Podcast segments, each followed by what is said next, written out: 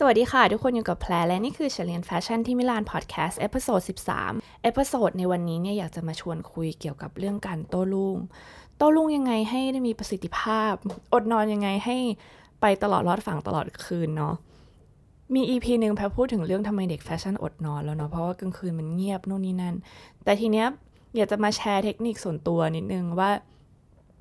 ใช้เทคนิคไหนบ้าง เวลาเราจะต้องทำงานโต้รุ่งจริง ๆ แบบถ้าง่วงนอนแล้วจะแก้ปัญหายังไง ก็ส่วนตัวก็มีประสบการณ์ในการโต้รุ่งเยอะมาก ไม่ว่าจะตอนทำงานแข่งหรือว่าตอนที่เรียนแฟชั่นที่มิลานเนี่ยบอกได้เลยว่าในหนึ่งสัปดาห์แพทโต้รุ่งประมาณสองสาวันนะคือครึ่งหนึ่งโต้รุ่งตลอด เพราะว่ากลางคืนมันเงียบมันทำงานได้เรื่อยๆ มันโฟล์อะไรอย่างเงี้ยค่ะ อันนี้ก็อ้างอิงจากตัวเองส่วนหนึ่ง แล้วก็แพมีเพื่อนที่อดนอนเยอะ รวมทั้งตอนนี้ก็มีน้องที่มาช่วยเขียนนะคะน้องปันแชร์ประสบการณ์อดนอนมาให้ด้วย เลยรวบรวมออกมาเป็นเทคนิคอย่างย่อแล้วกันค่ะอย่างแรกเลยเนี่ยทุกคนรู้กันอยู่แล้วก็คือการกินกาแฟเนาะเออมันขึ้นอยู่กับว่าจะกินกาแฟชนิดไหนมากกว่า อย่างเพื่อนแพรที่อิตาลีเนี่ยเขากินเอสเปรสโซเพราะว่ามันเข้มข้นมากนะก็กินช็อตสองช็อตสามช็อตของนางตลอดคืนนะให้ตาค้างไปข้าง หรืออย่างปันเนี่ยที่มาช่วยแพรเขียนเพจตอนนี้เนี่ยปันแนะนำว่าให้กินกาแฟเซเว่นได้ผลเหมือนกัน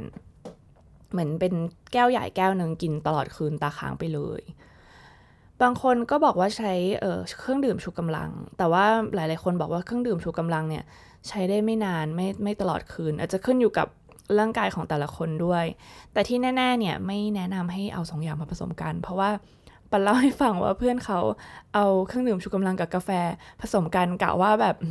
ฉันตาค้างทั้งคืนแน่สรุปวันน็อกไปเลย หลับไปเลยไม่ไหวแล้วอะไรเงี้ยอันนี้ก็คงไม่แนะนำอันตรายด้วยแหละเนาะเลือกอย่างใดอย่างหนึ่งละกัน แต่คนอย่างแพ้ที่แบบไม่กินกาแฟ หรือกินกาแฟก็กินได้แค่แบบคาราเมลมาเคียโตอะไรเงี้ยมันไม่มันไม่ได้ออกฤทธิ์อะไรขนาดนั้น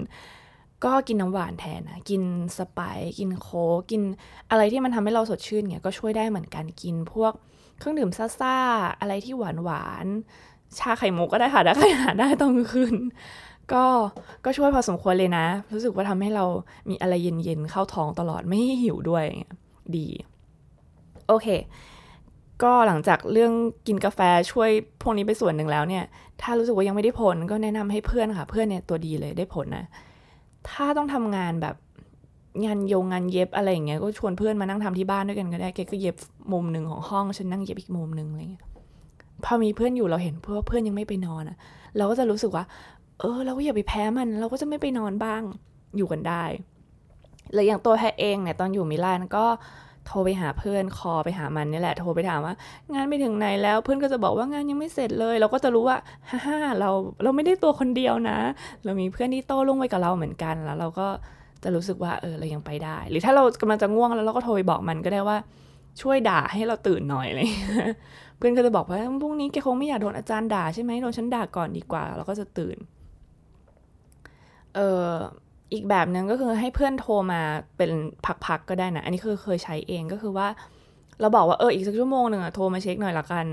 เราก็จะรู้สึกว่าเดี๋ยวมีคนมาตามงานเราอีกอีกหนึ่งชั่วโมงข้างหน้า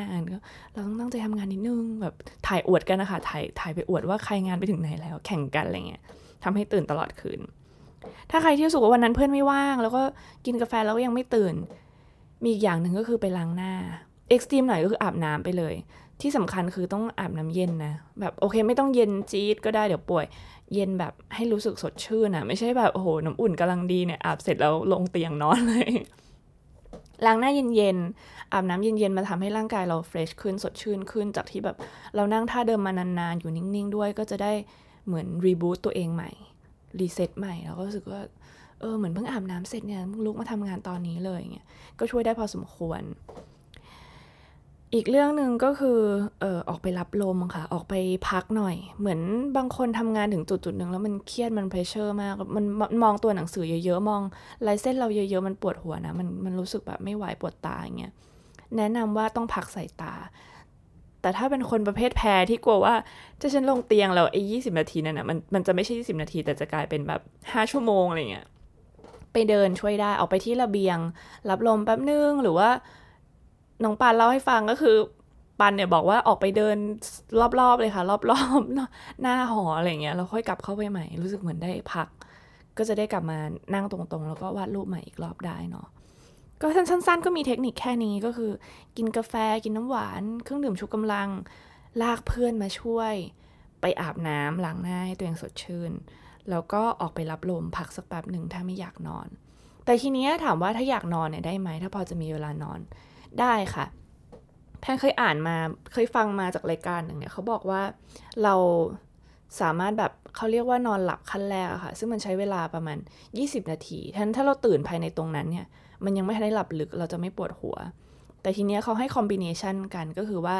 กินกาแฟก่อน กินเสร็จปุ๊บไปนอนเลย แบบกินเสร็จได้แป๊บนึงเนี่ยแล้วก็ไปไปนอนได้เลย เพราะว่ากาแฟเนี่ยใช้ออกใช้เวลาออกฤทธิ์ประมาณ 20 นาทีงั้นถ้าเรานอนใน 20 นาทีเนี่ย เราตื่นมาปุ๊บกาแฟก็ทำงานพอดีก็จะสดชื่นขึ้น ก็ลองเอาไปใช้กันดูได้นะคะสำหรับแพ้ที่เป็นคนที่หลับลึกมากไฟไหม้เอออะไรก็ไม่ตื่นก็เลยไม่กล้าลองใช้วิธีนี้ แต่ก็เห็นว่าเขามาแชร์ก็น่าจะได้ผลอยู่บ้างเหมือนกัน ส่วนถ้านอกเหนือวิธีนี้ถามว่าเทคนิคส่วนตัวตัวเองมีไหมมีค่ะ แพ้ใช้วิธีการเอางานทุกอย่างไปวางไว้บนเตียงอะอันนี้คือเหมือนมีได้ เป็นคนที่ถ้าหลับหลับบนโต๊ะไม่ได้ต้องไปหลับบนเตียงอะยืนหลับไม่ได้นั่งหลับไม่ได้ก็รู้ว่าตัวเองจะหลับก็ต้องมาอยู่บนเตียงเท่านั้น ก็เลยเอางานทั้งหมดที่มีไปวางไว้บนเตียงแทนที่อยากจะนอนเมื่อไรหันไปเห็นเตียงก็เห็นแต่งาน แล้วเราก็จะรู้สึกว่า ไม่ไม่อยากเอางานออกมาจากเตียงอะขี้เกียจก็จะไม่ไปนอนนั่งนั่งทำงานต่อ หรือปันบอกว่าปันใช้วิธีการตบหน้าตัวเองแรงๆอันนี้ก็ hardcore เนาะแต่ว่าถ้าทั้งหมดนั้นแล้วยังไม่ไหวก็ลองตบดูก็ได้ค่ะ ถ้าจำเป็นจะต้องตื่นจริง ๆ เนาะ ลองตบหน้าตัวเองแรงๆดูสักทีหนึ่งเผื่อฟื้นทั้งนี้ทั้งนั้นก็อยากจะแนะนำว่างานที่จะต้องโต้รุ่งเนี่ยมันเป็นงานพวกเออเหมือนทำเป็น process ทำเป็นขั้นตอนไปเรื่อยๆ มากกว่า ไม่ใช่งานที่ต้องคิดเยอะละอย่างเช่น แพรเหลือแค่ต้องระบายสีชุดนี้ให้เสร็จเรารู้อยู่แล้วว่าต้องระบายสีอะไรเงี้ยเราต้องทำงานไปเรื่อยๆ หรือว่าบางคนอาจจะต้องนั่งทอผ้า นั่งเย็บผ้า นั่งเลาะผ้าวาดลายผ้า